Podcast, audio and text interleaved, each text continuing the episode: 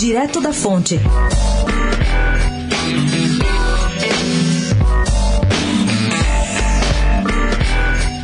O ex-presidente Lula está usando uma aliança na mão esquerda e, segundo amigos que estiveram com ele, muito empolgado para se casar com Janja, a socióloga Rosângela Silva, de 52 anos, moradora de Curitiba e há duas semanas incluída como família na lista de visitantes do ex-presidente na sede da Polícia Federal. Lula quer festa, mas só quando deixar a prisão. O vice-presidente do PT, Alexandre Padilha, porém, é da ala pessimista com a justiça e disse à coluna achar dificílimo Lula livre ainda este mês. Padilha, aliás, está recebendo bilhetes do chefe sempre que recebe notícias da saúde. Segundo o ex-ministro, ele ficou chocado com a saída dos médicos cubanos e quis saber como os prefeitos estão se virando.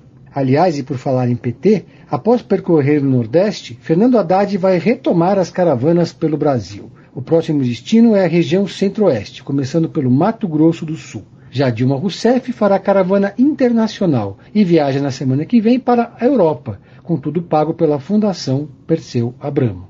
O discurso, claro, a defesa da Amazônia e a reafirmação do, entre aspas, legado de Lula. Pedro Venceslau, editor interino da coluna Direto da Fonte, especial para a Rádio Dourado.